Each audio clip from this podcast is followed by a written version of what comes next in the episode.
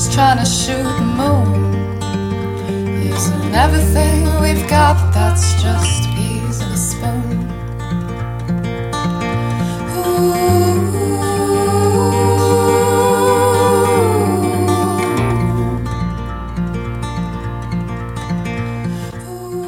Welcome to The Word Witch, a podcast for the modern magical soul, exploring tarot, astrology, belief, and more.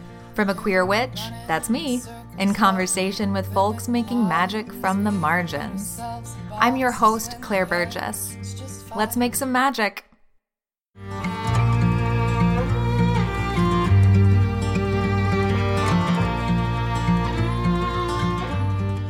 Hello, friends, witches, otherlings, and uh, welcome to a new episode of The Word Witch. Uh, today, we're talking to uh, Keon of Millennial Soul Food with a really um, just like mind blowing uh, interview. Keon melted my mind on so many topics that I like, that I don't know that much about. Um, so I want to thank Keon really uh, from the bottom of my heart for coming on and talking about uh, some of the the topics that he did today. Uh, we talk about uh, cultural appropriation. We talk a bit about hoodoo. Uh, we talk about the like fourth dimensional properties of plants briefly. Um, so that's the kind of really cool stuff that are in store for you in the interview. And before we get to that, um, I'm going to talk a little bit about Capricorn season, which we entered into on December 21st. And Capricorn is ruled by the Devil card. So I wanted to make sure to spend some time to talk about that correlation between Capricorn and the devil and how we can sort of use that energy to really conveniently uh, help us set lasting intentions for the new year. So here we go.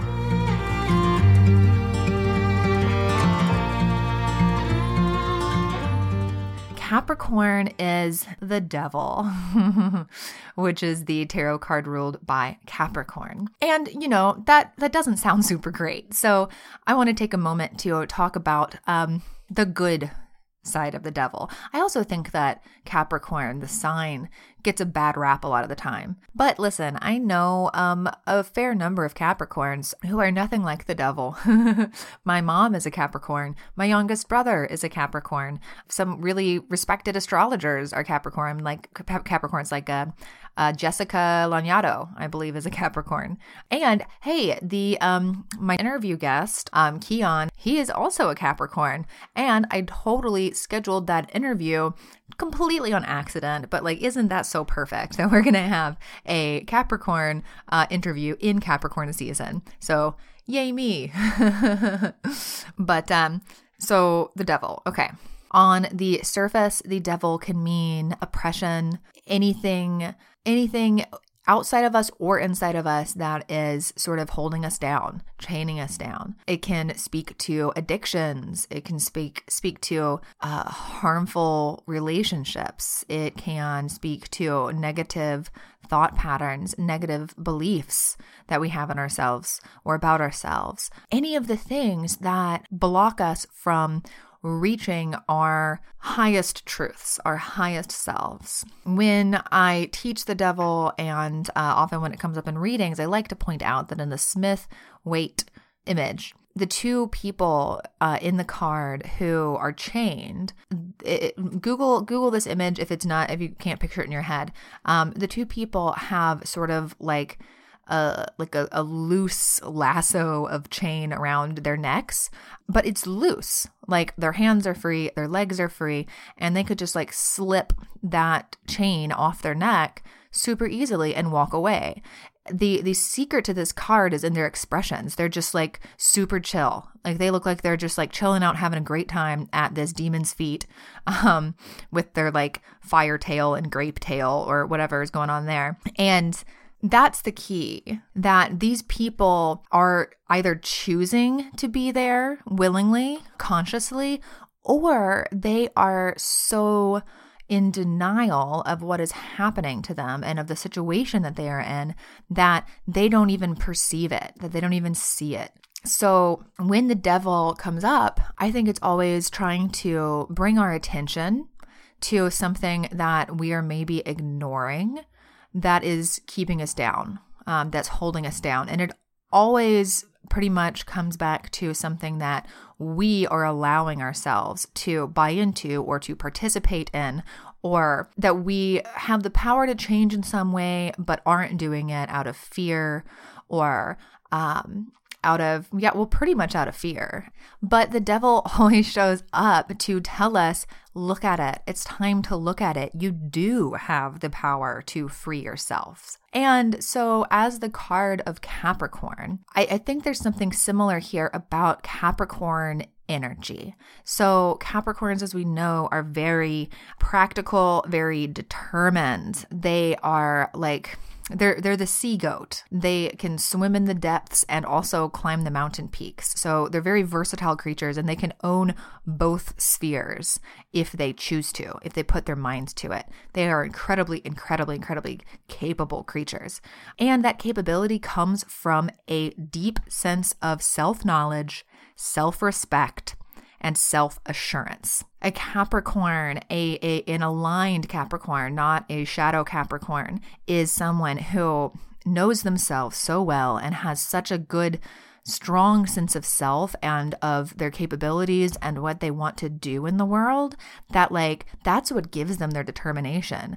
That's what makes it seem like they are capable of just like climbing these mountains super easily. It's not always super easy. It's really not. But they have that core assurance and so they're able to do it. Their intentions are incredibly well informed, and authentically grounded. Authentically grounded in them. So it's like a natural extension of them. like success, which is another quality we attribute to Cap- Capricorns, can, is, is natural to them because of those intentions being just so, so rooted in their, in their truth, in their true selves and what they know they are capable of. so same sort of energy as the devil there. The devil, devil tells us that we need to look at some um, situations in our lives, see that we have the ability to free ourselves And Capricorns are able to do that just like so naturally because they have such good self awareness or they can have such good self awareness. And then they can do the work that is required to free those chains and then bypass them and like leave them in the dust. And then, you know, the devil is just sitting there going, What? Holding his torch, not knowing what happened. And the sea goat is like president of the world. So yeah, that's the sun in Capricorn, and I think it's really cool that um, the new year, at least as we base it in modern times on the Gregorian calendar, that the new year is in Capricorn season because of what we do every new year with New Year's resolutions right? We set intentions to change something, change something about the next year, change something about ourselves in order to live a better life most of us don't don't follow through on those intentions we all like we joke about that all the time. New year's resolutions everybody joins the gym and that's how gyms make their marketing or not their marketing their um, operating budget for the entire year is by lapsed new new year's resolution gym memberships. But it's in capricorn season y'all. So if we want to we can sort of like uh, really choose to work with that capricorn energy in order to really actually follow through on those intentions. And i think there's also a good lesson there about those intentions needing to be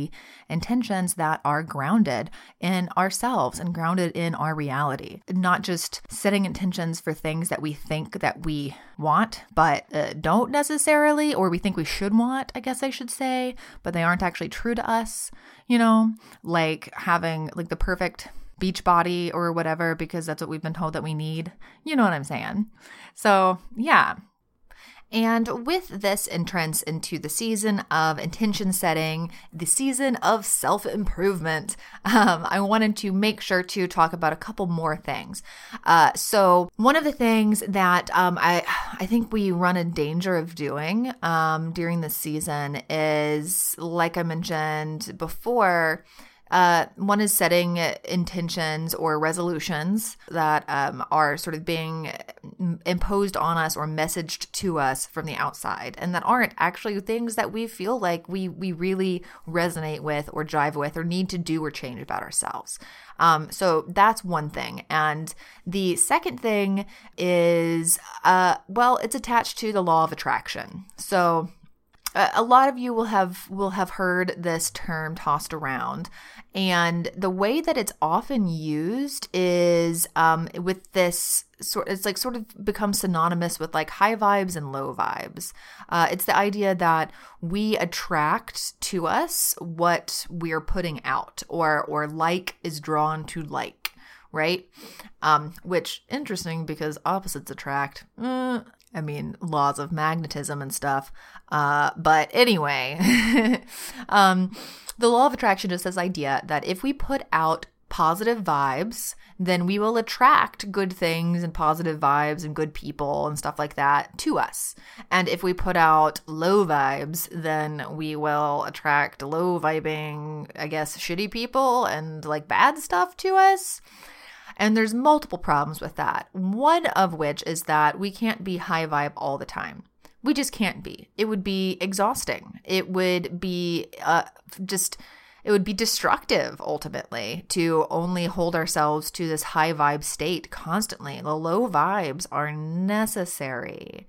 We need those for survival. And it's all part of our like cyclical reality um, of, of our energy of our spirit of our soul uh like the the cycle of everything of the day of the seasons of life. There are high periods and there's low periods. They're all necessary. They're all necessary and they're all good sometimes it like the thing we need and the thing that feels best is just really letting ourselves get down into the dark vibes, into the low vibes so we can like dig into those, experience those and and move through them. Um, rather than sort of ignoring them and trying to paper over them with like a false high vibeness. So that's one of the problems that I see um, I I could talk about that for like way longer, but uh, for the um, purpose of brevity, that's one of the problems that I see with law of attraction. The second one is how it's used. So the idea that um, if you're putting out high vibes, you attract high vibes. You're putting out low vibes, you attract low vibes. That is basically putting the blame for the things that happen to a person in their life entirely on them. So, yeah, sure. Sometimes we're responsible for the shit that happens in our lives. Sometimes there is a clear uh, uh, cause and effect trajectory, um, but not always. Not always. So, it is not true that uh, someone who, like, uh, someone who gets cancer, did did I mean I hate to go just like straight to cancer, but I mean, hell, it can be a good example. Uh, somebody who who gets who, who has cancer, did they invite that into their life somehow by putting out low vibes? No. Did they like ask for that somehow? No. Is and also is it is it something that is happening for a reason because they have a lesson to learn through it? Also, I'm going to say probably no. sometimes things happen in our lives just because shitty things happen sometimes.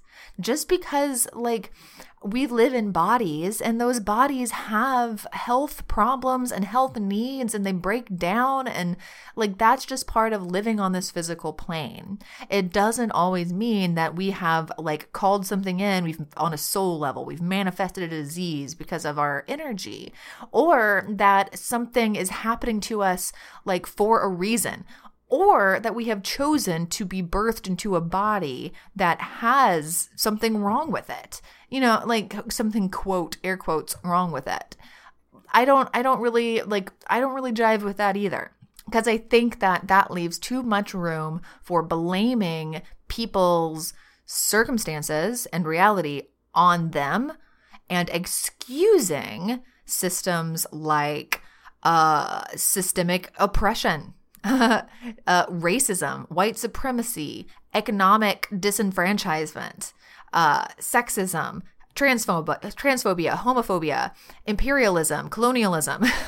I mean, I could go on. I could go on and on and on. Saying that someone, for instance, um, like all the refugees at the American border, um, were those like are those refugee, refugees in the place they are where they are f- caught between two two just like shit ends of the stick trying to escape from one horrible horrible reality and seek asylum somewhere else in the United States and then getting turned away, getting detained, getting mistreated, getting separated from their families, dying in some cases.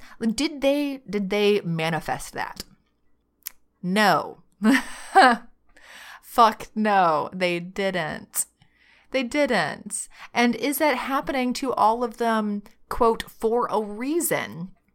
also probably no because again those things like thinking like they were born into that reality this reality for a reason they chose this it's excusing all of the shitty other things that are going on it's excusing everyone in power from from being the cause of that shittiness it's the it's those in power that are causing it. Not the not the people themselves not the victims of that system. So huh law of attraction is too often used as an excuse, as a scapegoat, um, and for for spiritual bypassing, which is basically if, if you're not aware of the term spiritual bypassing, uh, Google it. Uh, I'm sure that I'm sure that somebody's written about it. You should really educate yourself on what that is. And I was wanted to talk about that because I can I see that a lot when we are dealing with things like uh, New Year's resolutions, setting intentions, you know, thinking about like the scope of what has happened to us in the last year and what we want to happen in the next year. Um, there's a lot of room there where people can um, sort of receive this messaging that if they're in a bad place or if they've had like a really crappy year, that they've somehow they're somehow responsible for it themselves. If that's you, you are not responsible for that yourself any more than you know if you can if you can track back like oh yeah i'm in this horrible position because i did something that was horrible for me like, yeah, okay, then you bear responsibility for it. But if you had a shitty year for other reasons, don't don't think that it's like what you deserve or what you asked for. No. no. And also on the other end too, um like if if if good things are happening in your life it's not all because you're a great and powerful witch that has manifested all this stuff. Not necessarily. Maybe it's because you were born with privilege and you're white. I mean thank you to corinna of rise up good witch amazing podcast that you should listen to, by the way, uh, for creating that beautiful meme that you might have seen. Uh, the meme says, maybe you were, wait, no, it was maybe you manifested it, maybe it's white privilege. so let's be more aware when we are talking about these things because it can um, send harmful messaging and it can distort our views of what what's possible for ourselves and for others.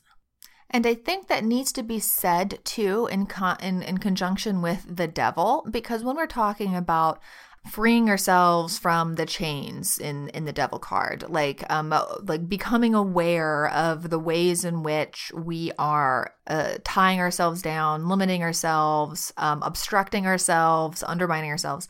Sometimes those things are also engagement um, with outside forces or other people you know like it, the devil card could be calling for you to realize that you're in a toxic relationship with someone. It could be calling you to realize that um, your job is really negative and is is hurting you more than it's giving to you. It could be acknowledging that you're coming up against some just horrible shitty system that is is blocking your path and to become aware of it and, and fight back against it in um in the delta enduring tarot which is an amazing uh queer inclusive deck made by um, I, I, the artist's name I can't remember right now. Um, apologies for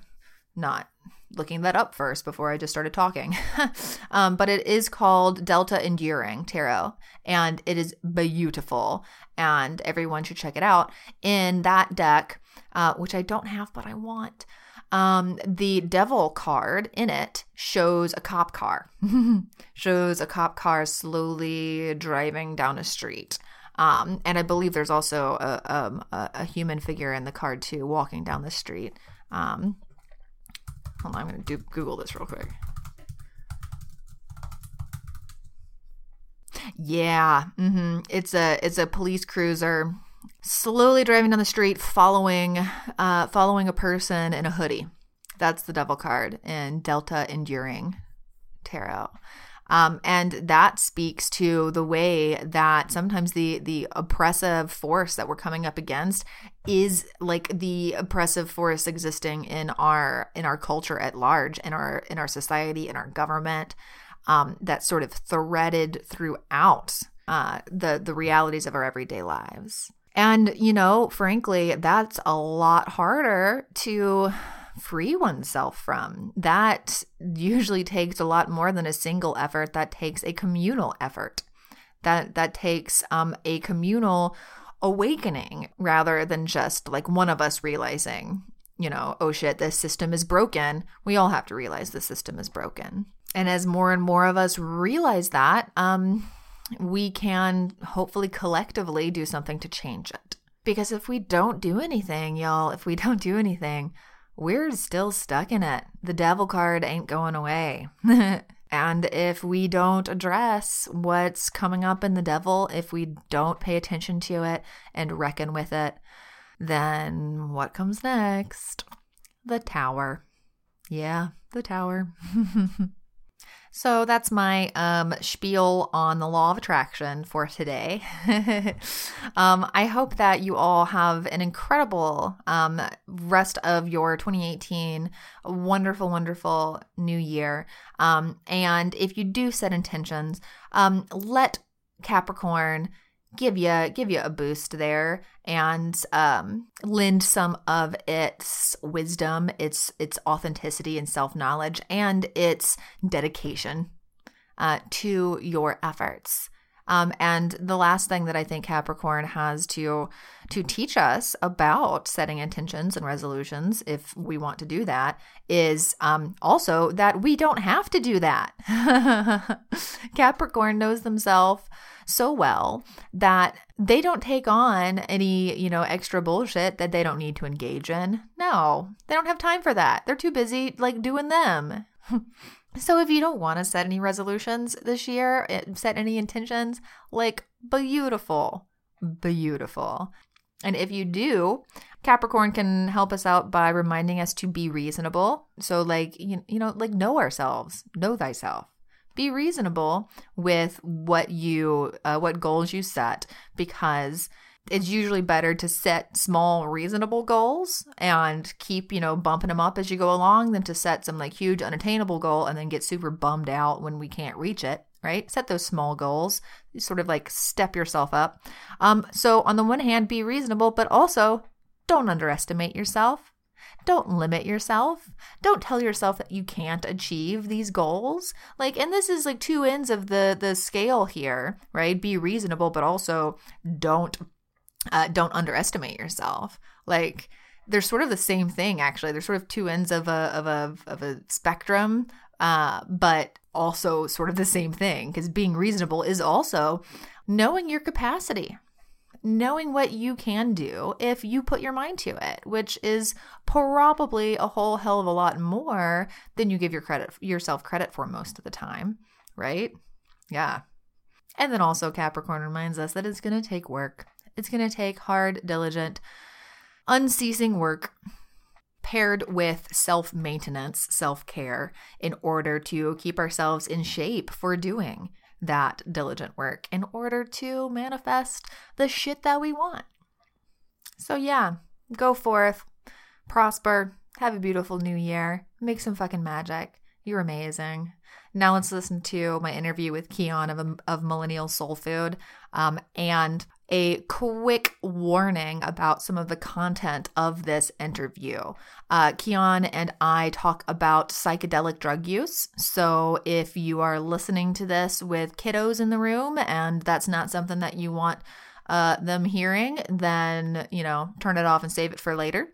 Um, and we also do talk about uh, sexual violence at one point, uh, about halfway through the interview.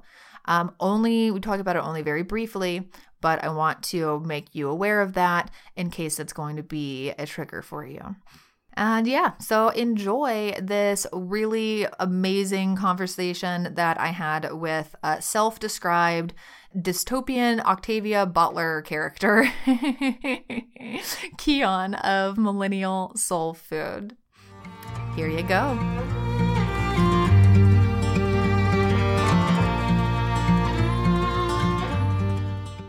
All right. Hello. I'm here with Keon of Millennial Soul Food. Thank you so much for joining me today, Keon. I'm so excited to talk to you. Thank you so much for asking me to do this. Uh, can you, uh, you want to introduce yourself? Hey, yeah. So um, I'm Keon of Millennial Soul Food, and I am a life coach, spiritual coach, business coach, um, a tarot practitioner uh, I'm based in Chicago right now, but I'm moving to New Orleans in a week and a half. Yes, that's a little bit about me. I do creative consulting, also digital content strategy. So. A lot of stuff. A lot of stuff. Jack of all trades. yeah. Um, so let's see. You just said that you are uh, moving to New Orleans in a week and a half. Yes. Yeah. You've been in Chicago.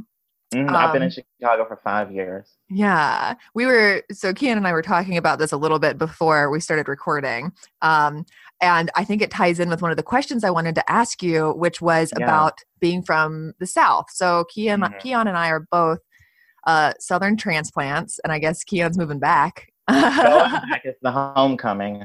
Yeah. Yeah. Um, I'm from Alabama, and Keon's from Mississippi. Tupelo. Tupelo. Near Memphis.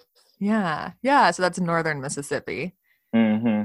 It's where Elvis Presley is from. Rae Sremmurd is from there. Also, it's the origins kind of of the blues. You know, I mean, you know, mm-hmm. there are no true origins. I don't like to say that with music, but it is one of the places that is known for blues and um, blues music yeah i think that i yeah. think that you can take some take some credit at least for being a place where uh, if not it was created where a ton of it happened. Exactly. My cousins did that so that's what i say. Yeah. Um so yeah so you're moving back to new orleans. Mm. well first um let's see uh did I wanted to ask you about uh, the experience of growing up in the South, in Tupelo. Yeah. Like, what? I mean, I'm I'm always curious if people have had uh, like other Southern transplants have had similar um, uh, sort of experiences as I mm. did. Oh my god. What was it what was it like? I mean, I had a lot yeah. of religion in my life, a lot oh, of like god. social norms to deal yes. with. Very yeah. rigid. Yeah, I mm-hmm. would say it was very difficult to be honest, because there was. Uh, I'm pretty effeminate at times, and especially when I was growing up, I was very expressive. I liked mm-hmm. to like dance, and I guess I was I was pretty well spoken. So um, it was definitely difficult because there was a lot of femmephobia and homo- homophobia Mm-hmm. And um, I got bullied a whole lot, like throughout elementary, mm-hmm. um, middle school, um, high school. But at the same time, I was pretty popular. Um, but there was just like these several people that were haters. Mm-hmm. Um, and I mean, you know, they would make fun of me and shit, but I was, I knew how to like defend myself, you know? So, mm-hmm. um, even though I would get called a faggot and stuff, I could read the hell out of people. Like, mm-hmm. and I mm-hmm. think I developed that around like seventh grade. I just remember waiting for the bus in my grandmother's um, house because I would go to my grandmother's house every day and wait for the bus whenever my um, mother would go to work or whatever. Mm-hmm. And I was like, you know what? Today I'm not gonna take this shit from these people. and um, I I had a sailor's mouth, so I I know how to curse. Like it's an art for me. So mm-hmm. um, I like started defending myself Um, and I will say, whenever I moved away from the South, I had to deal with that anger because I had a lot of like queer rage, I guess you could say. So I've learned how to channel that now into something more productive. But I was just like, I was angry a whole lot um, growing up. And then, um, but thankfully, I would say like alternative spiritual practices was my escape. Like, even from like, dang, in seventh grade, or whenever I was like seven years old, for instance, um, I had this stick that I would keep outside on top of this our fence, and I would go out and conjure the wind and stuff. Yeah. So yeah, at the same time, I did allow there was a lot of like social oppression, but I found my escape in nature Because I because I had a huge backyard and there's a lot of parks. And, you know, in the South, it's just like I think nature there is very wild. Um, it's like another kind of spirit. I don't know. oh yeah. You know what I mean? It's Oh, kind of like because I was in Chicago. People will say like, "Oh yeah, I." There's so much nature where I live, and they live across from a park, quote unquote. But I'm like, no, you need to be where you feel like you're in another world, where you know, like Uh-huh. hella bugs and just like it's Uh-huh. real nature, the sounds and everything. So I will say that was a blessing growing up. Mhm. Um, but yeah, as far as school, that was kind of oppressive. But my grandmother's house was sort of like my safe space, Mhm. and I actually got my like intuitive gifts from her because she has always had like dreams and premonitions and stuff like that. And we weren't necessarily. She wasn't like, "Oh, I'm a psychic. I practice hoodoo." but she just did a lot of stuff that witches do. Um, Mhm. Like we had customs on New Year's um, to cook black beans and greens. Mhm. No washing because that you wash your luck away. Um, so like prosperity ritual, and then she would clean the house with pine sol, and pine sol is a main ingredient in like kitchen witchery. Mhm. Um, and also she, I would describe her as a kitchen witch because she also cooked for like a lot of people. Um, so at church she would make a lots of food, um, but it was like it was very healing for other people. You know what I mean? yeah. She was a ve- she like she was a community person. Yeah. So her um, house was a safe space for me, and she never made me feel different for being so effeminate. So she never, she was never like, "Why are you acting like a girl? Quit acting like a girl, Keon." She'd just be like, "Yeah, that Keon likes to dance," yeah. or you know, and she'd always call me like "sweet thing."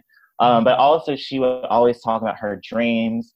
And um, I have an aunt who um, she's like, I guess, um, mentally, like, she has a mental illness where Mm. she always talked to herself. But, um, and she kind of had these fits of anger, but she also had these moments where she would be like hella psychic and kind of just like know shit before it Mhm. happened or just know what people were going to say.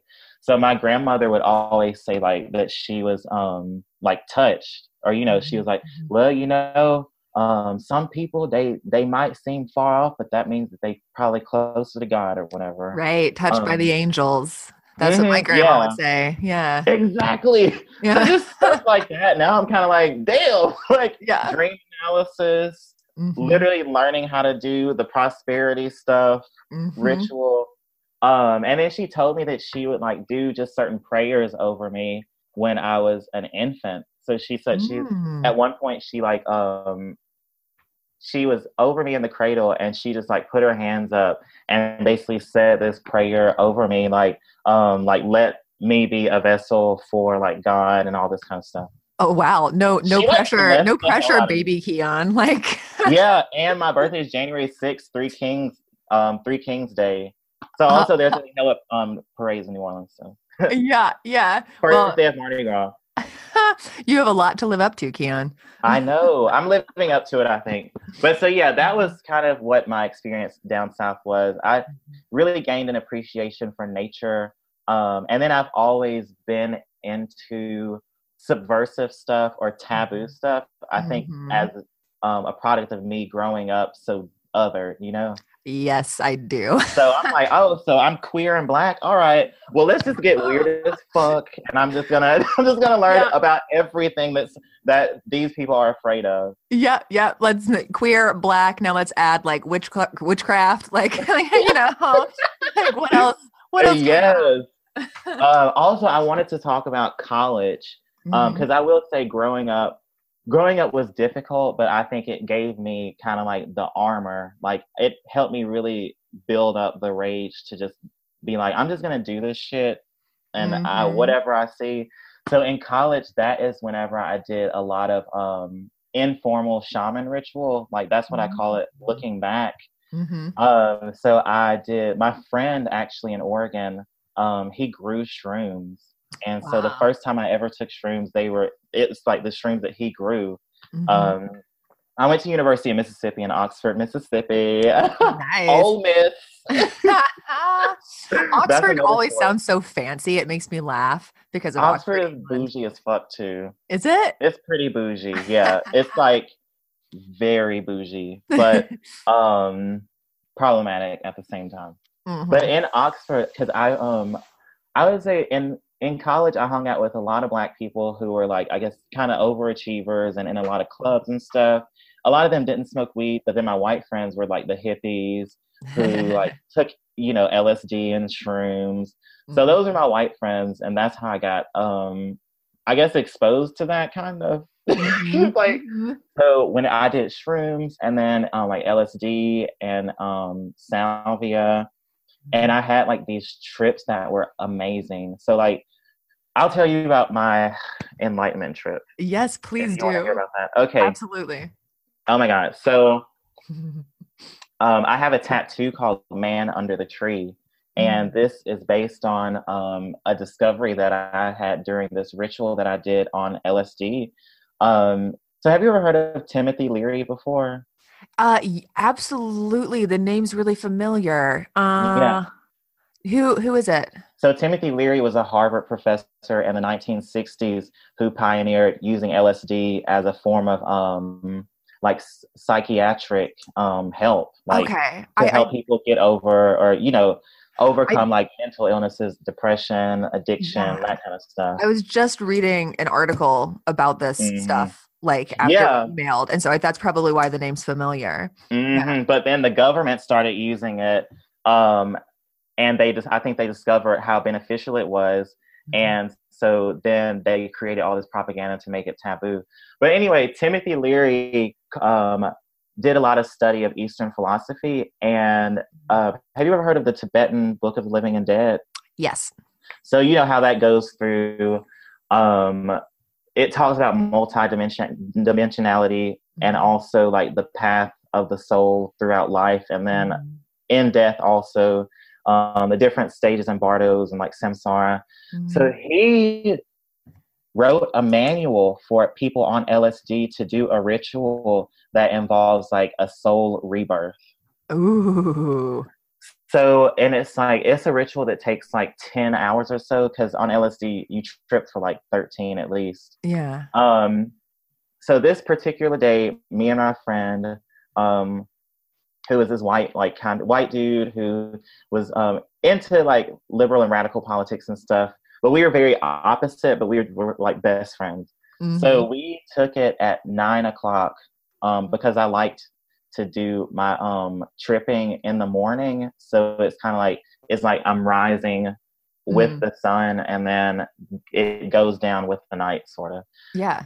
So um i had i planned out this whole ritual. I had some recordings on my phone um and so we took the acid and the first part of the trip involves um laying in shavasana. So mm. you lay down and that's the ego death. So you're supposed to meditate for like it, i met was meditating for about 30 minutes to 30 to 40 minutes. Mm-hmm. And during that meditation, you see the ugliest stuff that you can see, period. Any, like, it looked like a lot of like Aztec deities that mm-hmm. were like demons, quote unquote. Yeah, yeah. So yeah. that's the death part when you see all this stuff and you you have to make it through that and keep your eyes shut. So I kept my eyes shut through that. That sounds I, horrible. but it's an initiation. So you have to go through that part okay, okay, yeah. Keep keep going. Keep going. Necessary. so I it was some oh girl, it was like a lot. It was just like these ugly faces and these sensations also. I was like like mm-hmm. all the fear. Like it was mm-hmm. everything I was afraid of that I couldn't see. Yeah. So then um after that, like you feel you feel a lot of like activity in your on the top of your head in your pineal gland and mm-hmm. spine and stuff like that And so I opened my eyes, and that's when the visual started. And my friend lived across from William Faulkner's cemetery. This is so like Southern Gothic. yes, it is. My life is a Southern Gothic novel. I love But it. Yeah, so William Faulkner, we would I'd hung out in William Faulkner cemetery like all the time. We would like smoke. Oh weed. my god! And at the if there's stars. like a dark kind of trippy dude, it's William Faulkner. Uh, yeah. So and when people leave him offerings like you know like alcohol and Yeah. shit because he was a drunk. Uh-huh. Um, so I something told me to go over there, and I found this tree to sit under. And basically, I think that the tree was like relaying information to me. Um, and so the trip started. My friend came over, and we tripped and stuff like that. And we were talking, and I had the music going. And then he left, and so I kept getting this like message about man under the tree and like my trip was getting more and more intense and at the same time a thunderstorm was like brewing and you know like in the south That- thunderstorm you feel the energy Yep. Yep. so i was literally i was like i'm not leaving from under this tree. And i was i remember i was listening to um crystal castle suffocation and empathy like just over and over. Mhm. and uh, it really i was like thinking just about me like being this black queer person um, in the south like suffering so much but at the same time i was having this amazing like transcendent experience i Mhm. kept thinking like man under the tree man under the tree man under the tree and my trip got so deep i felt like i could relate everything to everything in the universe like Mhm. I was like, this relates to this, da, da, da, da, da. So it was like a oneness moment. And it was at the same time that the storm kept getting stronger. And it was like thundering and lightning. And I was just under the tree, like just like absorbing the energy. I feel like I was conjuring the storm. So wait till Yeah, you hear this other part.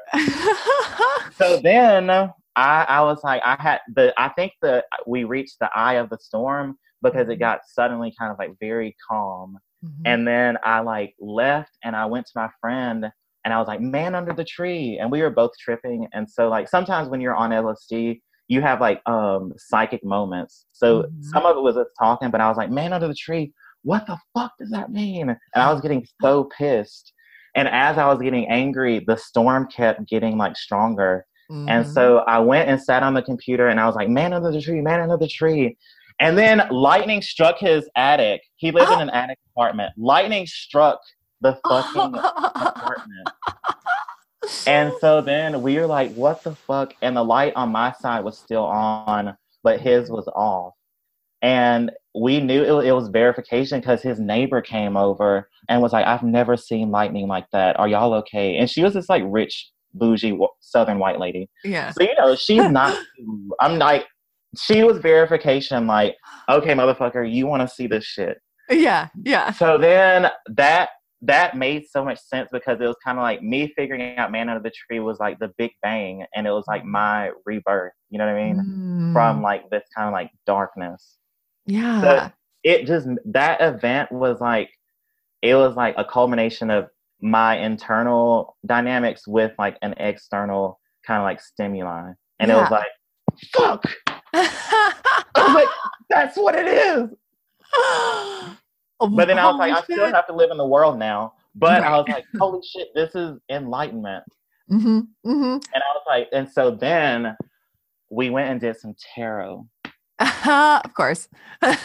And I just pulled these random cards and I was like, oh my God, um, these cards spelled G O D. But then I I was just I noticed I was like, oh wait, this isn't a D. And so then um I didn't say that to my friend, but I was like flipping through to find the D. And then my friend said, Oh, there's a D missing. And as he said that, I pulled the fourth um card, which is is that the Uh-huh. Empress or the High Priestess? Uh, number four in tarot. That Yeah. would that would be the emperor. Yeah. So I pulled that card and it was Mhm. like because you know four is D. yeah. And I was yeah, like, what the fuck? Yeah, yeah. So then I would say like that happened, period. And from that trip, I like I understood like that the limits of um that the limits of human consciousness is like on a binary and a lot of the world is a projection within that, you know. So my gender was a projection of that, you know. People treating me shitty was because they were projecting a false illusion onto my body. You know what I mean? yes. So, dude, the trip Oh. fucking like man. And I like I, I you know like on the um, tarot card the high priestess the black and Mhm. white Mhm. I knew I figured all that shit out racism Oh my God. I was like Can you explain it to me now?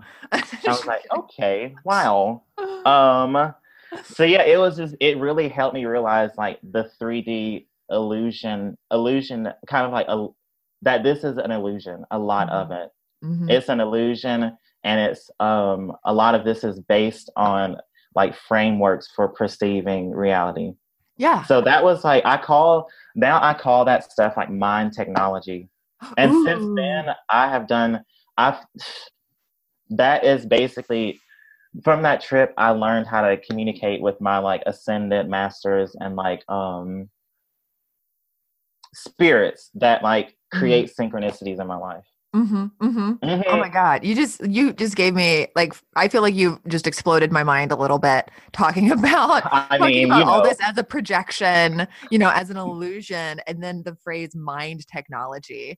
I actually it literally wrote it down and underlined it. synapses. yeah. Yeah. it literally creates new synapses. And there's this author who wrote about that because me and my friend also we did a ton of research. Um, you know, I I went to University of Michigan. You know, I'm pretty smart, so I'm like I'm a very much an academic researcher. You know what I mean? But also very into the woo woo, whatever. Mhm. Um, my I'm a rising Aquarius, so Oh, there we go. Yeah, there's Yeah. the and Keon's a Capricorn. I don't think we've mentioned that yes, Capricorn, yet. Moon, and Sun. Uh, yeah. So like Capricorn plus the Aquarius rising, that makes Yeah. a lot of sense. Yes. So Awesome. I and then I have since then I've had like fucking like seven or eight trips. Like I on a shroom trip. I actually um I did a shroom trip last year, and I, that's when I got the idea to do my business. Like this was Mm. 2017. Like so since then, I I've literally learned how to use um plant medicine, especially like psychoactive plant medicine, as a pathway for like greater realization of myself. Yeah. Yeah. I have so many stories, dude. Like, just period. It's like, oh my god, it's Yeah. there's a lot of synchronicities, and yeah, I know that there's greater forces working, um, Mhm. working, and I may not be aware of what's going on now, but I kind of have to just um trust my like fourth and fifth dimensional self. Oh wow. Yeah. Yeah, bro. Fuck, man, dude. And that's just one story. So Mhm. after that, um, yeah, after that, to be honest, whenever I was in the South, um, I did a lot of partying and stuff also. So I Mhm. kind of, I'm studied abroad in Latin America actually when I was in college. I studied Mhm. abroad for a year. And there, um, that's whenever I got in touch with this kind of like alter ego self. I call myself Beyonce. Uh Like, what? people.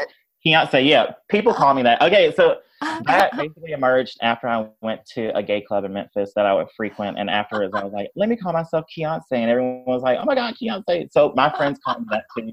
They'll be like, "Beyonce, what's up?" And I was just be was like, this before or after or during Beyonce? So that must have been like was was Beyonce a thing yet or was it still Destiny's Child? Beyonce was a thing. Beyonce is actually responsible for one of the reasons I like decided to just be queer and like stop being super Christian. Oh my praise Her Beyonce. album came out. Her Oh, album coming out also correlates with one of the quarters of my Saturn's return. So I hope Beyonce is listening to this right now. I mean, for many reasons, but also because of that. Beyonce, when she came out with Crazy in Love, I was like, okay, I'm sitting over here worried about being queer when she over here fucking getting it. Mhm. I was like, let me like I was on the verge of becoming Pentecostal and speaking in tongues. and I had- The Lord showed me that I didn't need to do that. yeah, yeah. Spirit did. Wow. Yeah. Should I go into that? Wow. I, yeah, I mean, I'm I'm curious about that because I've I've have um I have a, a few friends who um are like ex Pentecostal. Um Mm. and they had like the you know the whole like laying on hands and like Mhm. um you know speaking words over people and Mhm. um they left that and i mean i hope i'm getting it right I'm, i hope it was pentecostal but regardless Should've it was one of the Honda. christian yeah it's one of the quick christian denominations that's also very like um kind of woo in a way like in that way cool. like prophetic Exactly. speech Yeah. And that's what I was searching. I noticed, like, I realized later I was always searching for that woo woo part. Mm-hmm. Like, cause I, I mean, I do transcendental meditation. I like, I, the spirits just be talking to me all the time. Mm-hmm. Um, but I was looking for that kind of, um, that kind of like suspension in nowhere. Cause I would see people like speaking in tongues and I was like, they are like in a liminal reality. You know, I was looking for that escape Mm-hmm. you know, mm-hmm. which I later found through psychedelics and stuff like that. Mm-hmm. But that was my search about church because it was like, I'm not really into the fucking dogma, you know what I mean? Right. And them having all these like services, like they have just these like praise services, and it was so much energy. Mm-hmm. But also, girl, they the church i realized the preachers especially are channeling women's sexual energy and Ooh. using it in terrible ways to create these power dynamics is based on patriarchy. Yeah. And it's like, because you know how women are subjugated, but then it's like subjugated in the church, but there was so much sexualization of these women. And then mm-hmm. the excitement, you know, the excitement in the air. Sometimes I would be channeling like sexual energy. Uh-huh. Like, not to the point where I quote unquote like had a heart on, but it was like, I was like, I would be feeling like, oh my God, and I noticed it was like all of the repressed sexual energy in there. Oh, like there's a reason they in the like they tell people not to have sex so they can have that emotional release. You know what mm-hmm, I mean? Because mm-hmm. yep, women, masturbation is a sin. Church, yeah. Right? Yeah. You don't need to be out here sleeping with these men. Keep your pussy locked away. The chastity belt. oh my so god! That, I noticed that because in church the deacons would be trying to look up women's skirts and shit, I'm uh, like, aren't y'all supposed to be men of God? So that's yeah, that was my whole thing. I was like, I knew there was some weird manipulation of energy mm-hmm. going on. Mm-hmm. So and that was at fucking 14 and 15. Mm-hmm. But at 14 and 15, I was also reading about Pleiadians and people channeling extraterrestrials. but you had some extracurricular reading going on. You know, you know whatever. Just, you know. Your normal normal shit. stuff, like normal earthly shit, you know. Yeah, yeah, yeah. But I, um, I yeah, that was that was my search, especially um in the South, was for that that exciting, like oh, mm-hmm. should have bought a Honda. but then you know, I was like, fuck all this. I can't do this. Mm-hmm, mm-hmm. Do you think that they are like uh, the the preachers, the pastors? Are they like so? I mean, if they're they're channeling something, mm-hmm. like are they working a kind of like magic themselves? Like, I mean, I I call rape um, tongue binding. Like that's Ooh. a that's a tongue binding spell. Like one of the major ways that like because I did went to grad school for sociology, um, and I did international studies in college, but one of the key first things in colonization is rape of women mm-hmm. and that mm. a tongue binding spell because you you create within someone like um the such a void that they don't want to talk about their experience you know yeah yeah so that's the reason like i think it's cool that all this like me too stuff is happening and people are calling out sexual assault because that's been one of the most covert uh, mm. mechanisms of patriarchy to keep it like perpetuating itself, you know, because people are afraid to speak up.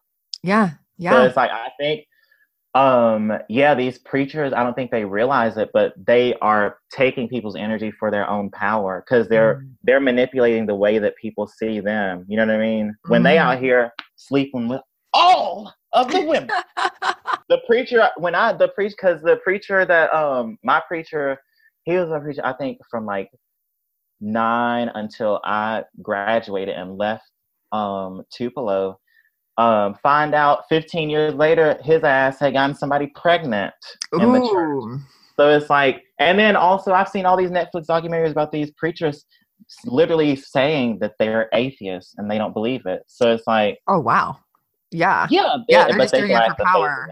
Exactly. Yeah. so, and they don't realize this. You religion is one of the main ways that this kind of like violence has continued. That we keep people oppressed. Yeah. Mm-hmm. yeah. yeah. I mean, that was kind of the story of like Christianity as soon as like the Catholic Church and the Pope and all that mm-hmm. got involved, you know? Yes. Oh my God. Yes, exactly. Yeah. that's oh that's why I wanted to talk about hoodoo and stuff too. Right. Yes. Yes. Yeah. Yes. Okay. Okay. This is this is happening perfect. This is perfect. You know I'm a Capricorn, so I already be like I love it. I love it. So um, I, I, think that ties in pretty nicely uh, since Mhm. it, like also from like the dogma angle of uh, organized religion and the Christian church and stuff like that, Mhm. and it being used to control people or to keep people Mhm. down. Um, and then, I mean, I'll let you tell us a little bit about what hoodoo is because I am not in any sort of Yeah. So, um, so hoodoo is not a belief system. It's not like voodoo, anything like that. Hoodoo is, I like to call it um, a method for hacking the matrix. So I, I, you know, I'm about to blow people's minds. you're blowing my Um, mind.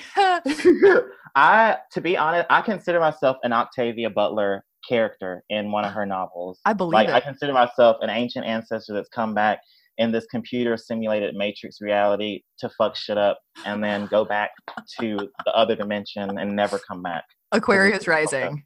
Yeah. Exactly. I'm I'm leaving. I'm out. No more. No more. So um okay, so with hoodoo, um in a more abstract way, all of these cultures have had ways they've used mechanisms to um, program reality and everything is a reflection of our mind. So everything is universal mind. So spirits like all of the spirits are reflections of what we are period because we are reflections of divinity. So as above so below. You know what i mean? That's a that's a key that's why I, on instagram i want people to start getting into the occult theory because it's not just about spells and i think people will realize why appropriation is kind of wrong but it's Mhm. like everyone has these different symbols rites rituals that they've used to access um the pool of potential of all of reality Mhm. so with hoodoo, we use these different herbs. Like everything in reality exists in this plane and ethereal plane and the astral plane. And so the reason we use like different herbs is because like sage has a characteristic, you know, in food it's good, you know, it tastes good. But Mhm. on the ethereal plane, it's a cleansing agent. So that's the reason people use it to cleanse energy and stuff because everything has like a signature and it exists on different levels. Like Yeah. you know, we have fourth dimensional cells. Plants do too. yeah. So that is that is one of the things that we brought over from um, West Africa, especially well Africa period, but Mhm. especially West Africa during the transatlantic slave trade. Mhm. Um, transatlantic trade of enslaved people. I don't like to say slave because we were not slaves; we were enslaved. right. Um, so hoodoo is basically a system for tapping into um, this kind of manifestation potential. You know, you can do hexes in the hoodoo. Mhm. Um, but I just wanted to talk about how hoodoo is a part of a universal method that humans have used to tap into these subtle forces. Mhm. So with Mhm. hoodoo, um, like I said, I grew up in Mississippi. All my family's from Mississippi, Louisiana. So there's hoodoo, a, a lot of hoodoo around there. There's Appalachians who use hoodoo. Mhm. I guess hoodoo is, you know, different in different areas or whatever. But um, yeah, I wanted to establish that hoodoo is specifically a way that Black Southern folks tapped into re- this realm of unknown potential. yes. And so we also use hoodoo is like a political. It was a political weapon to back then and also today. Like Mhm. so, I did Latin American studies in college, like I said, and I took this class on um, Latin American like spirituality, and it talked about how um because there are more Black people brought over to Latin America than the United States, like oh wow. like a lot more. Wow. Um, but they like that's where you know like Santeria comes from and like Candomblé. Um, but um, during colonization, Spanish colonization, um, a lot of Spaniards, white people, would go to black witches to be like, "Oh my God, can you help me with my crops?" Because they had this knowledge of the moon. You know what I mean? and they Mhm. had this kind of knowledge with and kind of knowledge of how nature worked that the Spaniards did not have. So Mhm. that was a way for them to use it as power, but also to be like, you know, if you if you slip the fuck up, I'm gonna hex your ass, and you're gonna wish that you had not crossed me, you know. Mm-hmm. And then a lot of people in, for instance, in Mississippi, we use a, a lot to um, for protection from law enforcement, and so Mhm. I think it's like people need to remember that when they're doing these mojo bags and stuff, it was done in a certain context, and the people who who the people from whom it originated need to be using it for it to be most powerful. Ooh, yeah. Um, like it's then that's the reason I tell my white friends like because I've had some white people be like, well, I don't have any of that in my ancestry. mm-hmm. I'm like, no, actually, there's mystical people everywhere. Like if you're Irish, I- Ireland is hella mystical. Yeah. England has indigenous people. You know what I mean? Mm-hmm. Use that so you can tap into your ancestral power. Yeah. It doesn't help if like white people are using mojo bags. Right. That doesn't help any. That doesn't help. It's just kind of like stealing, sort of. Right, right, yeah. And, yeah, and, and, sometimes it is more complicated Mhm. than that because I have a Cajun friend who um, I would say he did educate me a lot on um, hoodoo and stuff like that, or not even educate, but he shared a lot of resources with me. Mhm. But um, he doesn't use it in like he doesn't use it for like money or anything like that. It's kind of he grew up around it, but so it is Right. kind of more complex. But generally, people need to kind of I think stick to their own lane with that. Right. And and if people actually like look into it, like look into their ancestry, like I mean I've Mhm. I have uh like a lot of like Irish and English and German and stuff like Mhm. that in me and also some Scandinavian. I can just Yeah. like trace that back and find some like Norse hella people. magic up in there. You know? Mhm.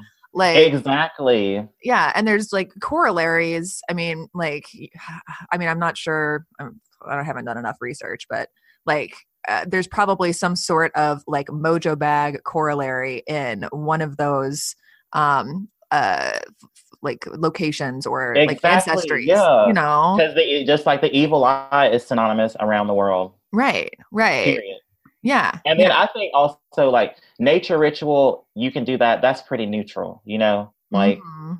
that's just nature spirits and stuff. So it doesn't have to involve like, you know, the I think the appropriation is when you involve the cultural elements that weren't really meant for you to use. Right. Yeah. Or- yeah. or someone to use. yeah. And you're probably using them without understanding and Exactly. without that access point. Like you know. Mhm. and, and so today like or in this day and age i think it's important for black people especially to take back this because i mean i have given advice on um, mojo bag work for like friends who have had court cases. Mhm. um, i have my stuff because you know i like to smoke weed.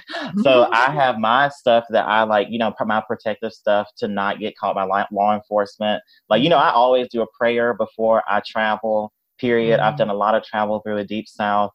Um yeah so i think it's important for people to understand that we have this power to tap into these other forces and it's not the devil because i think that is another thing like you know especially the darker skin the more the darker that you one is the i feel like there's more stigma that they're socialized into thinking that they well they are socialized into thinking that they're more stigmatized than they actually are. Or you know or Mhm. like i think the darker you are like because for me or in the popular um like representation of people like there's a lot of like lighter skinned people um representing quote unquote these evil forces but you don't really Yeah. see that happening from like darker people and i think it's because that's colorism Mm. Mhm. and it's like it keeps us from like tapping into our own true power so Mm-hmm. everyone needs to all black people need to be doing it not just like lighter skinned people you know yeah yeah and that's also an illusion you know like right right right i mean it's an Yeah. illusion and and yet it is also very real because of the way that it can affect us in this material plane exactly and so Yeah. yeah and so i have found i'm my work is really to make this content more accessible um and then also you know i'm hella into spiritual stuff but i don't really i wear a lot of black but i don't really look goth quote unquote so i'm Mm. also here to like i guess you know kind of dispel that you know it's not like i'm just shaking skulls around and like you know and like blowing powder everywhere, which that is a part of some ritual, you know, like in voodoo and stuff like that. But Mhm. it's not, you know, I am a pretty well, I wouldn't say I'm a regular person. I'm just a person, quote So- unquote regular, you know. quote unquote regular. what does that mean? exactly. So yeah, that's my spiel about um hoodoo. It's a cultural Mhm. um a cultural relic relic. It's a cultural Mhm. um system of magic. Mhm, mhm. And Um, and yeah. I, and so like um uh I know that um there are some white people in the south that practice um uh I think that like usually it's called like conjure rather Yeah. than hoodoo. Mhm. um and i don't really I, I don't know much about it i mean i've i've like some of the um practices like as i've learned about it as an adult i can like reflect back and see Mhm. some of those like when you're talking about like your grandmother being kind of like Mhm. magical and using these Mhm. Um rituals like black eyed peas and collards that Yeah. was, that was a thing my grandma did too um because it's different. Yeah, it's like it's complex, especially. With, yeah But I think especially today, like people like that, if you are if you're white and you're doing hoodoo stuff and you get big, you need to be donating to Right. black people to we need to be sharing resources. You know what I mean? right So it's like I think that like if you are gonna be using that stuff, people need to understand how to use their privilege. Just like yeah me as a male like male presenting person, I Mhm. need to be using my privilege to help protect like trans people. You know what I mean? Mhm. So it's like people need to understand how to use their privilege, especially economic privilege, because representation isn't just enough. People need actual resources. yeah So I think people, especially white people, if they're going to be doing it, like they need to find ways to put other people on, yeah um, like black people especially. Yeah, and like I, Yeah. I, I think especially with something like this, since like it was uh like it was originally a method used for um enslaved peoples and oppressed Yeah. peoples to like have like to have some sort of power and protection, Mhm. you know. And so then for you know uh, like a white person to come in and just start using it, that's kind Yeah, of like uh, so extra Sephora, offensive, like, extra offensive, right? Like, oh my god, I need to conjure a pumpkin latte. Like, like girl, get get your ass you almost made me spit coffee out. I, off. you Yeah. know, I want to hex that hoe. I fucking hate her. anyway, that's Oh, another thing with the hexing too. I don't really, I don't be out here hexing really. Like Mhm. I'm just because this you have to reciprocate. I'm not in hoodoo. There is no good and bad. You can you if Mhm. you hex, it's not considered bad. Mhm. But I just I'm not really too clear on the the exchange with the universe. So I don't want to test it. I also people out here doing these love jars and stuff. I got a story for that. I you know I I don't really do too much like love spell work yeah. um to draw people to me because I got turned out and then hurt. I was because it was you know it was it was too. I was having really good sex, but then he didn't give a fuck about me. oh, oh, yeah. That just seems like asking. It just seems like it just seems like trouble to do. yeah, so to I do just I do like that. I do stuff about shedding fear. Yeah. Um, you know, calling in ancestors for protection. Sometimes I have Harriet Tubman on my altar. She's helped Mm-hmm. me through a lot. Um, yeah, hmm hmm Yeah, I think that's like that's one of the things that um uh really interests me about hoodoo and about any sort of magical practice is like the the idea of like black and white magic or good and bad magic, right? I mean, because Oh with black and white, we just use the word black to mean evil. exactly. also society and culture and imperialism, but Mhm. oh my Yeah. God. the idea that there's that there's any kind of like um inherently good or bad and like i don't know where i fall on that honestly I mean, I would say to to the spirits, I don't. It's problematic to say this, but it's neutral a Mm. lot because reality is based on our experience. hmm But if you suspend actions and just avoid, they don't mean anything. Even if another person beats the shit out of another person, if you suspend that outside their experience, it's just the thing that happened. You know what I mean? mm If you look at it within the greater context of all of existence, yeah you know. yeah So that's hella like abstract. But do you get what do you feel me? I, I get I get what you're saying. Yeah. And I think it's just really hard for us to like transcend to that point. You know, like somebody that gets the yeah. shit beat out of them, they're gonna have a hard time feeling that way. Like, oh, I Oh, can just transcend this. And but that that's how I really processed a lot of my hate because I got made fun of a lot by black men, and so I had to really do a lot of work around not automatically being afraid of every straight black dude that I pass by. Yeah. Um, yeah. So it involved me, like, you know, understanding that that was my particular experience and I went through that. But um, it's different for people with like mental illness and stuff like that. And, you know, Mhm. but I had to kind of be like, oh, well, that happened to me, but I, ha- I need to move on and like Mhm. understand that that was just a part of my narrative. Mhm. And I have the power to create my narrative moving on. Mhm. Mhm. Mhm. Yeah. oh my God, I'm going to cry. yeah, I think that that's what like the best thing, like the best and biggest thing that I want everybody to understand is the power of Mhm. creating your own narrative. Like exactly. and so much of what we do is is create these narrative narratives, tell these stories about ourselves to ourselves, you know. And that are not true. Right, right. It, it's assigning meaning um, as if it is a like static, objective thing, you know. Mhm. Um, and it absolutely is. It doesn't have to be. It doesn't to Exactly. be. and that goes with self actualization. Mhm. But yeah, and also I think a lot of times people are afraid to do like witch stuff because it involves like an individual connection with the divine. Because so many Yeah. people are kind of just being used to being like, let me just go to this group and listen to this person. But you kind of have to like create your own connection. I mean, there's ways to do altars and stuff, but that's also another thing I want. People don't have to be so attached to rules. Like when mm-hmm. I do rituals, it can take two hours, but I, I be just, I mean, I stick to, you know, which herbs I need to use, but I be listening to all kinds of music. I be putting Cardi B on. I put like Alice Coltrane on.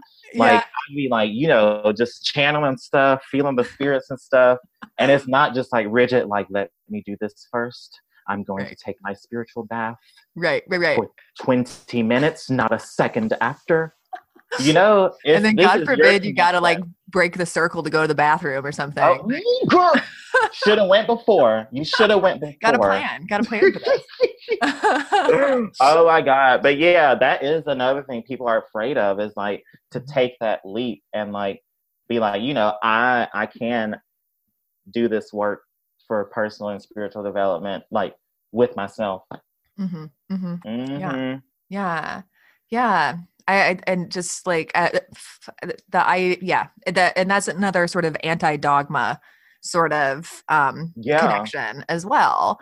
Um I think Mhm. we get so used to thinking like um there's one right way to do things or there's some secret, you know, like um To manifesting everything I need. Like, right. Yeah. no. Yeah. Mhm. And that's the idea behind so many like mystery schools that like Mhm. you know you ascend in the ranks and then eventually you're like given access to the to, the, secret secret. right right and you know then you have all the the power Aquarius, so Mhm. we are lifting the veil. yes Aquarius is all about the humanitarian effort, but in being an individual. So hmm you know did you I know i'm an aquarius sun Did I say that? yeah yeah yeah yeah yeah aquarius sun We are meant to be. right Meant to be. yeah we're making it we're making it collective you know Let's get it. yeah Oh my god. I Um, know.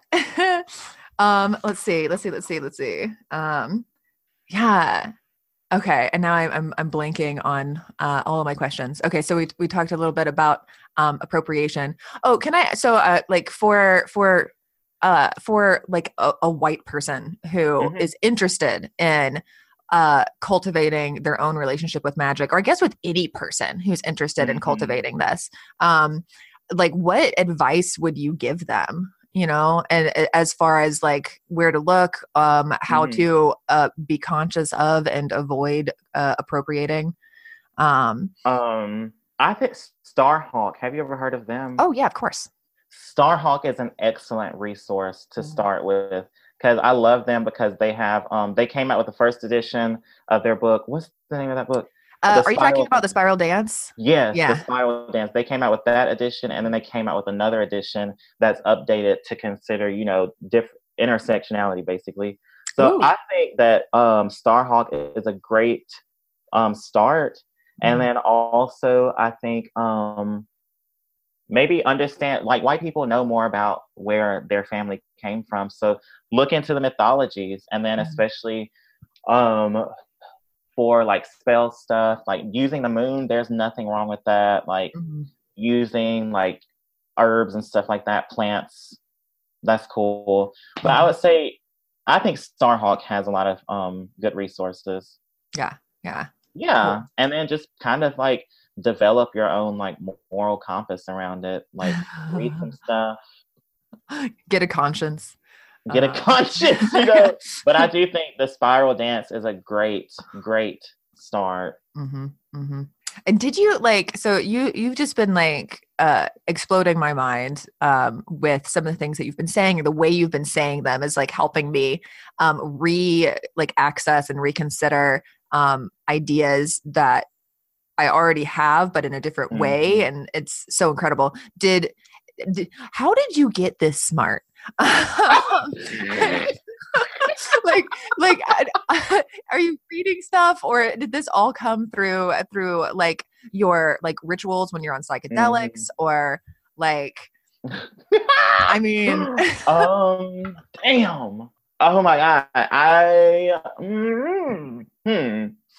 I think it's a, a combination. I I have always been a very avid reader, um, and then I also grew up as an only child, Mm. so um, I had a lot of time to do my own stuff. Mhm. But um, yeah, I would cons- I would say it comes like I started out doing a lot of reading about um, just stuff to expand my mind. Like I said, when I was 14, I was reading about like Pleiadian and Pleiadians and people channeling extra extra um, dimensional beings who were here to deliver a mission to Earth. Mhm. Um, but I think I definitely don't really consider myself at the core like quote unquote human. I Mm. like have I guess always thought about things in like this kind of grander context. Mhm. So it's a combination of like reading a whole lot, um, and then being very interested and I guess unafraid to think about certain things in terms of spirituality. Mm. I had just have a lot of coincidences and downloads. Mhm. Like I go to bed every night at like nine o'clock because my waking reality is just like I get up at like six thirty or seven and start doing my stuff, Mhm. and then even by two o'clock, I'm like, damn, I've been thinking about too much shit, man. Like, I'll be like, man, bro, I cannot. But I will say yes, because I do believe that spirits deliver information, Mhm. Mhm. and so part of it is reading, but another part is just like I just be getting downloads. I don't know. yeah just being, and being yeah. open it like being open and developing that connection you know Yeah, and I would consider myself like I'm a very good communicator. Mhm. So um, I'm very good at like through my study and stuff of, and I think meeting so many different people, it's become um, easier for me to understand how to communicate the other dimensions through mm-hmm. this language. oh The language yeah is so slow. Like, yeah the, Yeah. like communicating with spirits is like. But then- need words for that yeah Yeah, I also did DMT one time. wow. That's another light being communication got so much information. But it's the downloads, man. And I, other people can become in tune with these. Mhm. Like everyone, I would say everyone is psychic to a Mhm. certain extent. Mhm. But I think I did a lot of conditioning of my mind to open it up to that. So Mhm. everyone can have downloads, you know what I mean? Mhm. But um, you just kind of have to take the leap and yeah go about the journey, you know? Yeah, yeah, and I, I think it, it's not like they don't happen for everybody the same way. So, like, Mhm. you know, like one of the one of the just like uh, disclaimers I wanted to say is that for the for the sake of nobody suing me because they go do psychedelics after this and have a bad trip. um, do not. No. yeah, yeah, The- it's no, do not. yeah, it's not it's not uh it's not It's not necessarily heart. right. It's not necessarily for everyone. I've never, I have never done psychedelics.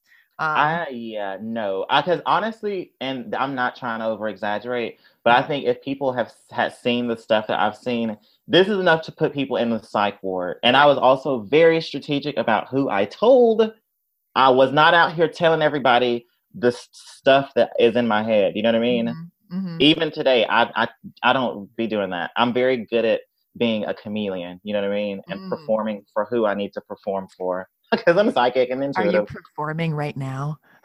I would say this is the realest self that I've always wanted to be. oh, good. I would love talking about occult stuff, period. Yeah. Yeah. Would you tell me if you were performing? I mean, really though. Well, I'm extra as fuck anyway, so Yeah. Yeah. Yeah. an extra person. so- yeah so yeah i've i've never i mean i've never done psychedelics because like for all the reasons that you mentioned and also because i have mental illness that runs in my Oh, family no. i'm not trying to like flip that Do switch not. yeah you can open it because it's literally like with psychedelics, whatever is in you is you're Mm-hmm. gonna see it. And then like I mean, for people who are considering doing it, like um I definitely recommend pay attention to space, pay attention to your current mental condition. Like if someone has recently died in your family, don't go Mhm. trip acid or do shrooms. hmm I mean, yeah. So you have to very be very cognizant of um your current mental state, the space, who you do it with, hmm the quality of the shrooms or whatever you choose to do. So Mhm. I would say definitely it's not for everyone to go out and do, and there's a lot of different methods to reach the same realization. Like everyone is on a mountain, To you know everyone's climbing the mountain. There isn't a certain pathway that you have to go down, you know, mm-hmm, or go up. So. Right, 'cause we're climbing we're climbing yeah, yeah, yeah, we're thinking directionally here. Directionality, come on. Um, but yeah, so no, do not do psychedelics. I would even say like I don't even with shaman, you need to do your research because there are also a lot of shaman who are just out here to steal people's energy. Like you know, like every every shaman, especially ayahuasca. I didn't and talk about Mhm. appropriation when I was living in Ecuador. Um, I didn't do ayahuasca, like, but I got Mhm. offered to do it a few times. But Mhm. I could tell that some of some of it was some of the people were just trying to take advantage. Um, I would that's not a part of my cultural um toolkit for Yeah. explore exploration. So I just stick to what I've done, you know, here and stuff. So Yeah, yeah, yeah. I know Yeah, that don't there's know. a ayahuasca like issue happening in Portland. Um, What? yeah. Oh yeah. Like it it like it's been brought here and it like all of these like wealthy hipsters are like paying butt tons of money to go sit in a room with like 20 other people and be guided by like a shaman and then like barf in buckets and you know. Mhm. Which that's a common thing of it. But you got to realize when you trip, people can do stuff to you on the astral plane, and then you not even Mhm. understand what's going on. You know Mhm, what I mean? There's mhm. hella people who have gotten sick from stuff, and you have to go back to a person. And I'm just kind of like, man, I just know I have been blessed to have my own kind of pack with my like guides. So um, yeah, I don't I don't be going outside my guides. You know, yeah. I just don't. Yeah, just kind of be like, okay, let me just do stick with you all. yeah, yeah. yeah you're you're you're protected and you're intentional and you've done the research and hmm yeah yeah Yeah. So people need to just do their research, be intentional. Don't go out and just do do psychedelics. good okay yeah thank you for helping me with that disclaimer yes, of course. um um let's see so is uh, we're gonna come up on time here soon what do you is there anything else that you want to talk about or that you want to share or like say or whatever um. Hmm. Look me up on social media. yeah well of course yeah what are your handles Um, at Millennial Soul Food, um, at M I L L E N N I A L S O U L F O O D, at Millennial Soul Food. Um, that's what I'm on Instagram. Um, www.millennialsoulfood.com.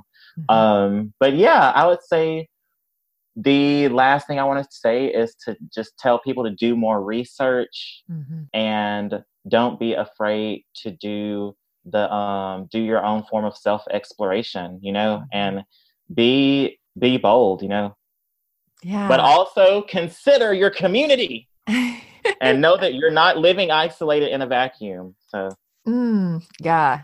That's Yeah. again more Aquarius energy right there. exactly and also i want to tell people you know i'm i'm very i'm kind of dystopian octavia butler type Mhm. um although the politics and stuff is, is not going to get any better you know but it's important for us as like queer people Mhm. lgbtq people especially black people um poc to really express our experiences and make an impact in the matrix because it has it has ramifications for the greater spiritual world like on other levels in other dimensions but it's hard to explain and i don't have time.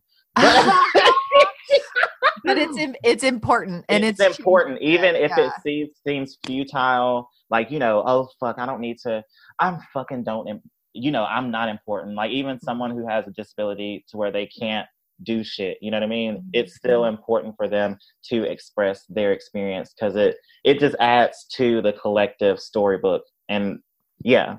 Yeah. it, we just need it Yeah. that's how i'm gonna leave it at Yeah, I mean, we are we are rewriting the narratives right now surrounding Mm-hmm. surrounding uh, gender, surrounding sexuality and identity. Exactly, because that Yeah. is the part. Like this world has to go through that lifting of the veil, because it's like every all the worlds are trying to ascend. You know what I mean? And Mhm. this is like we are like a grand mind that is ascending consciousness. You know what I mean? So yeah. we all have consciousness in common. You know what I mean? Uh huh. And so that reason for that is because we are supposed to grow and develop. Mm-hmm. Yeah, not on a linear path, but however you have to develop in this life, that's why you came here. So Fuck yes. look up your contract. Get in tune with the soul contract. Oh, thank you so much, Keon. thank you. so this was great. And Keon's about to be in New Orleans in a week and a half. Yes, so if you visit, I mean, you know, my birthday is the start of New Orleans or of uh, Mardi Gras, and Mhm. it goes um, through February and March. Um, yeah, hit me up if you want to collaborate on events. Mhm. Um, I am very open to that. Um, yeah, so I'm just here to meet different people. Like, reach out, hit me up. I, I will hit you up the next time that I'm in New Orleans. Absolutely. Yes, please. I need to come out to Portland in 2019. Also, Um. Yes. let's do an event. yes. Let's. I'm gonna just fly out Spirit and pack a, a one bag. You know, like right. Right. Don't pack anything. Just come. You know. I'm gonna just come. You know Just what I mean? Explore the mountains and stuff. You got a washing machine, so I'm gonna be good. Oh my god, this was great. I and yeah, we need to do this again. Uh, I am yeah. here for this. This is so amazing. yeah. I want to just like I I- want to talk to you like every week and then just have you teach me more things and yeah. I I have so much information.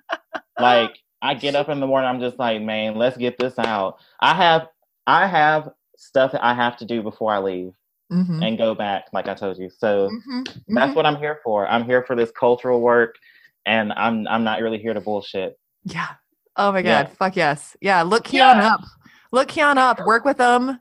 Um. Work with me, Tons of offerings. Like but don't do come with almost no everything. fuck shit. Right. uh. All right. Well, thank you so much. This was amazing. Yeah. This was absolutely amazing. Thank you. Okay. Yes.